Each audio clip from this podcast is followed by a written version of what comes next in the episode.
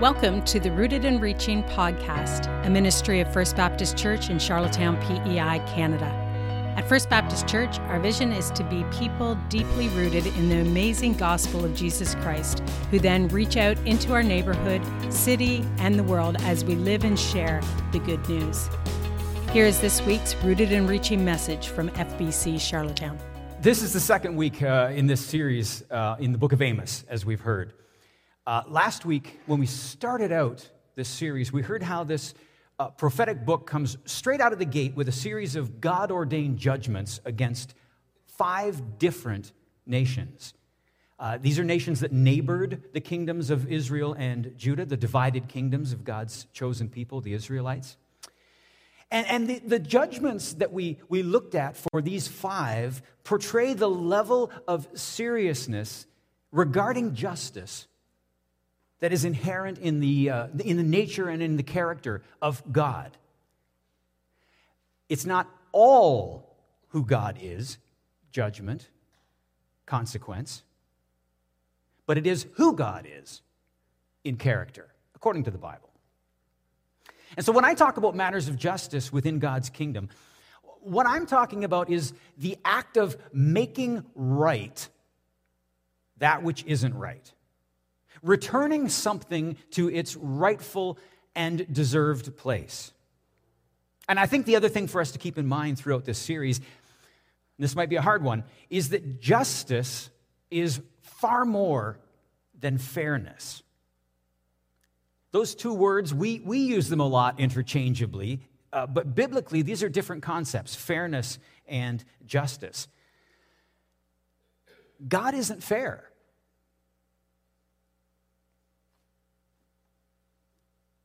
We're not told to be fair because our God is fair, but to be holy. Our God is holy. Our God is just. He is perfect in his justice. Would any of us truly think it fair that Jesus was nailed to a cross for our sin? Of course, nobody would say that's fair but it was an act of God's perfect justice as a means of making right what had gone colossally wrong, namely our relationship with Him. And, and as I was writing that, that thought this week, it brought to mind the, the scene, the quote from the Narnia Chronicles, where the children in the story are, uh, one of them, Susan, is speaking with one of the characters, Mr. Beaver. And, and they're talking about Aslan the lion, the, the Christ figure in that allegory. And she asks Mr. Beaver this about Aslan Is he quite safe? I shall feel rather nervous about meeting a lion. And Mr. Beaver replies, Safe? Who said anything about safe? Of course he isn't safe, but he's good. He's the king, I tell you.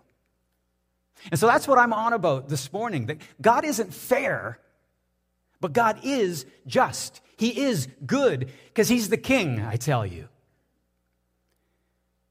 So, what God is promising to do, and did in fact do to the regions in Damascus, Gaza, uh, Tyre, Edom, and Ammon, following the pronouncements of chapter 1, were just and were deserved consequences of people who had determinedly rejected uh, and were rebellious toward God who were perpetrating all manner of injustices to the marginalized in their midst.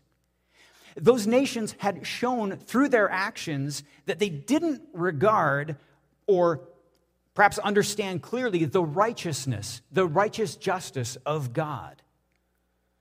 And so, what I was saying last Sunday when we started out this series is that everyone is accountable to God and oppression of those who are not in a position to speak for themselves or otherwise defend themselves, that is a particularly heinous offense to the God of the Bible.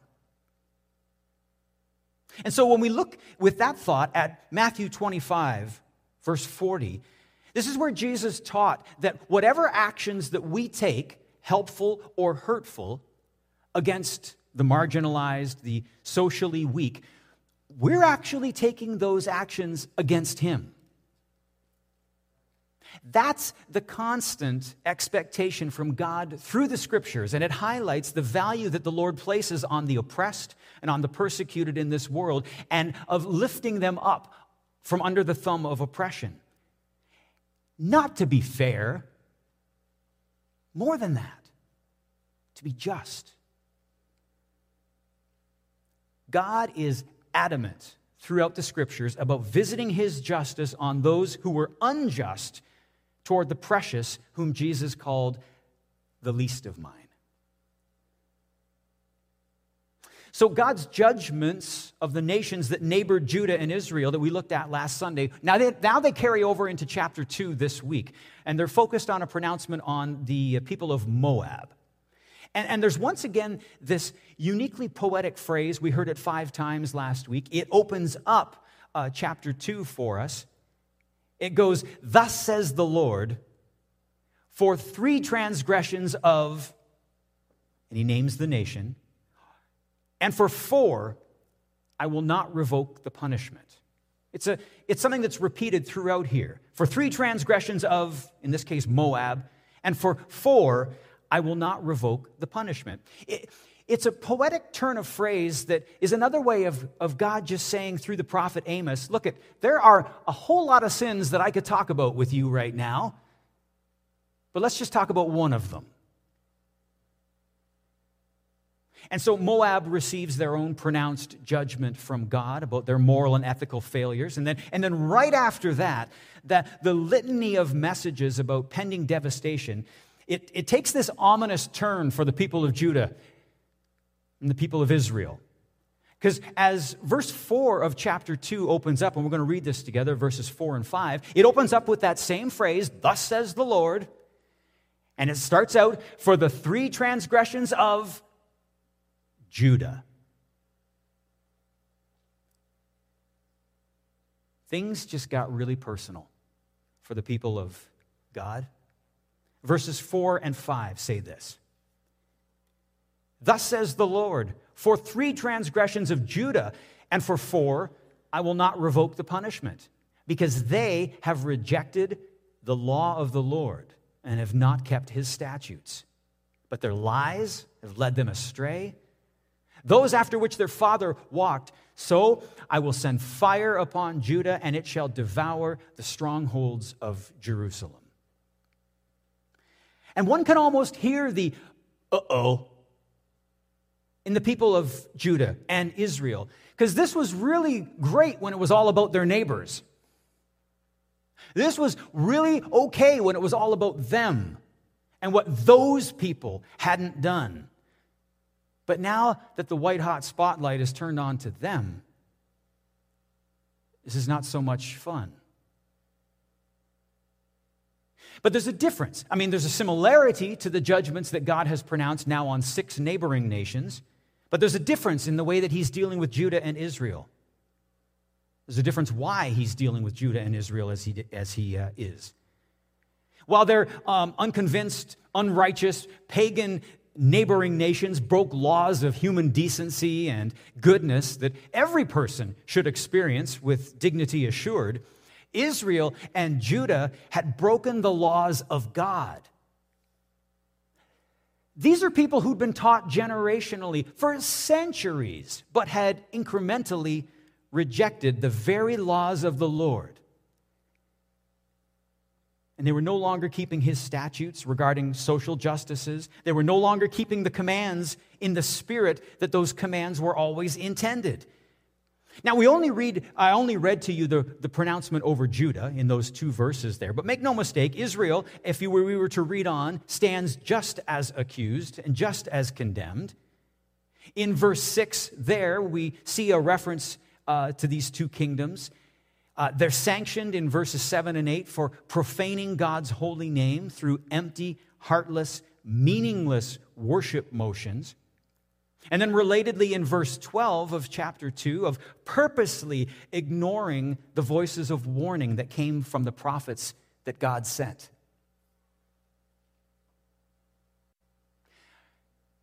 Add to that their ruthless oppression of the poor, their relentless profaning of religion and the continuance of an oppressive social system, Judah and Israel are in these sections of chapter 2 being told you're going to face the exact same consequences as those six nations we just talked about.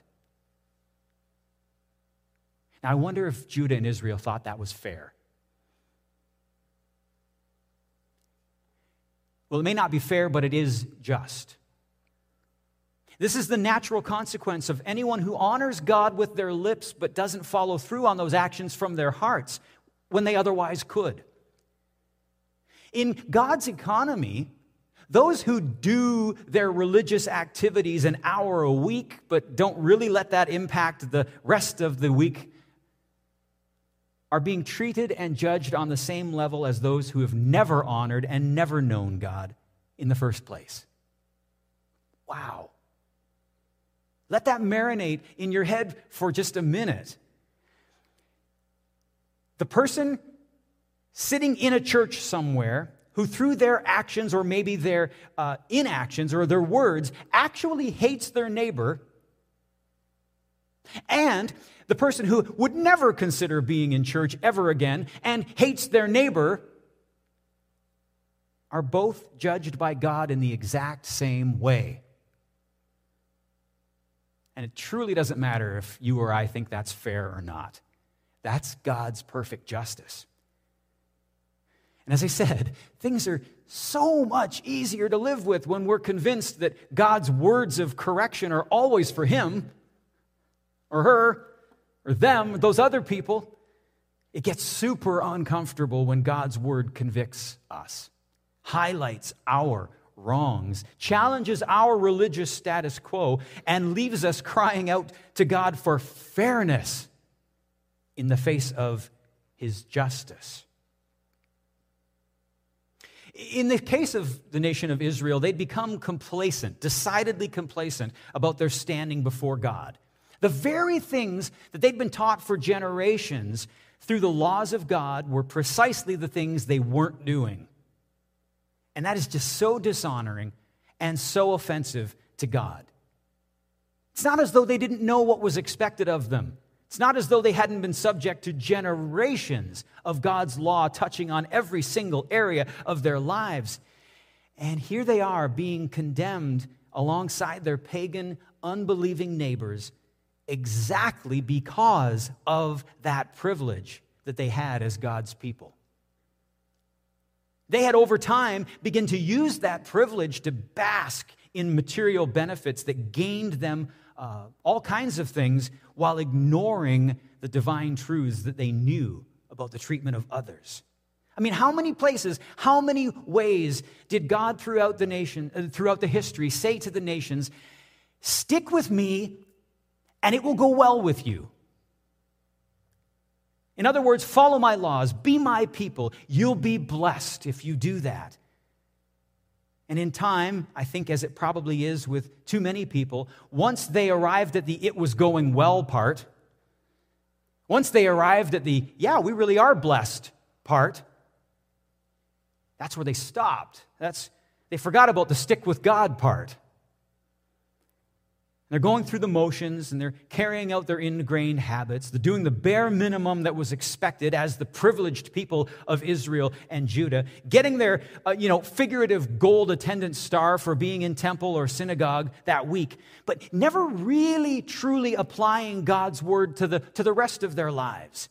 And more specifically, to their treatment of those around them who were most in need of just treatment.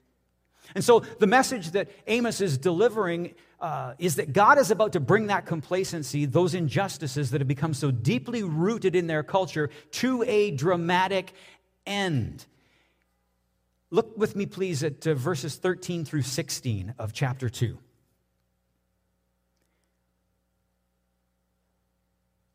Behold, I will press you down in your place as a cart full of sheaves presses down. Flight shall perish from the swift, and the strong shall not retain his strength, nor shall the mighty save their life. He who handles the bow shall not stand, and he who is swift of foot shall not save himself, nor shall he who rides the horse save his life. And he who is stout of heart among the mighty shall flee away naked in that day, declares the Lord. Let me say it again. What's going to happen to Judah and Israel is not about fairness, it's about justice under God. These are two separate concepts. Let's talk about fairness for a sec. I would wager that most of us learned early on what we felt was unfair to us. Usually that came when somebody had something that we wanted. That's not fair. The older brother has a bedtime one hour later than the younger sibling, and to the younger sibling, that's not fair. You've never seen precision knife work like two siblings that have been told to split the last piece of cake. One ounce more of icing than the other one, that's not fair. Pro tip on that one get one to cut it, and the other one gets to choose first. That's free. Take that with you. That's, you can have that one. Too many adults, though, never grow out of that.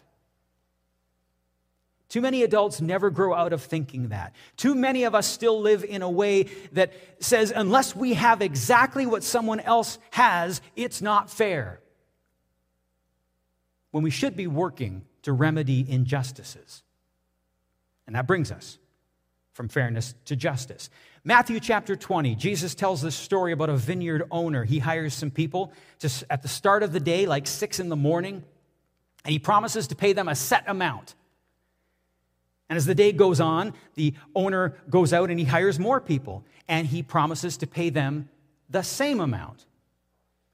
And about an hour before the end of the day, he hires some more people, and he promises to pay them the same amount. When it comes to the end of the day, those who started work at six in the morning, they're like, oh, this is going to be great. I mean, we worked so much more than these other people. We're going to get so much more than these other people. And the vineyard owner pays them exactly what he promised. And to the one who came on the job at noon, he paid them exactly what he promised. And the one who came on the job at 5 p.m., he paid them exactly what he promised. And those who had been there all day said, that's not fair. Vineyard owner says, What's not fair? Didn't you agree to work for a certain amount? Didn't I pay you that certain amount? Well, then what's unfair? I stated the day's wage to every person I hired today, and every person agreed to work for that wage yourself included. That's a good depiction of justice. Nobody being taken advantage of here, nobody being cheated in any way, just the opposite. The vineyard owner is, in fact, going over and above what probably anyone else would do to ensure that everyone gets exactly what they were promised, what they deserved, according to the agreement that he had made with them. Not just what they felt they deserved, what they felt was fair, but what was just according to the agreement that was made. And that parable reminds us that God has a standing agreement with his people. God laid down some covenantal terms, and they agreed to them. And then, since that time, century after century, generation after generation, God had been benevolent, He'd been gracious, and He had been long suffering with their failure to fulfill the terms of that agreement. And so these prophetic judgments that are coming, they're recorded in by the prophet Amos. Yeah, sure, probably the people were thinking that's not fair. We're descendants of Abraham. This isn't right. Well, it wasn't about their feelings, and it wasn't about their lineage. God already knew all of that stuff. This was about people getting their due, getting what was deserved in accordance with the terms of the covenant that they were in with Yahweh. In other, in other words, this is just an act of justice.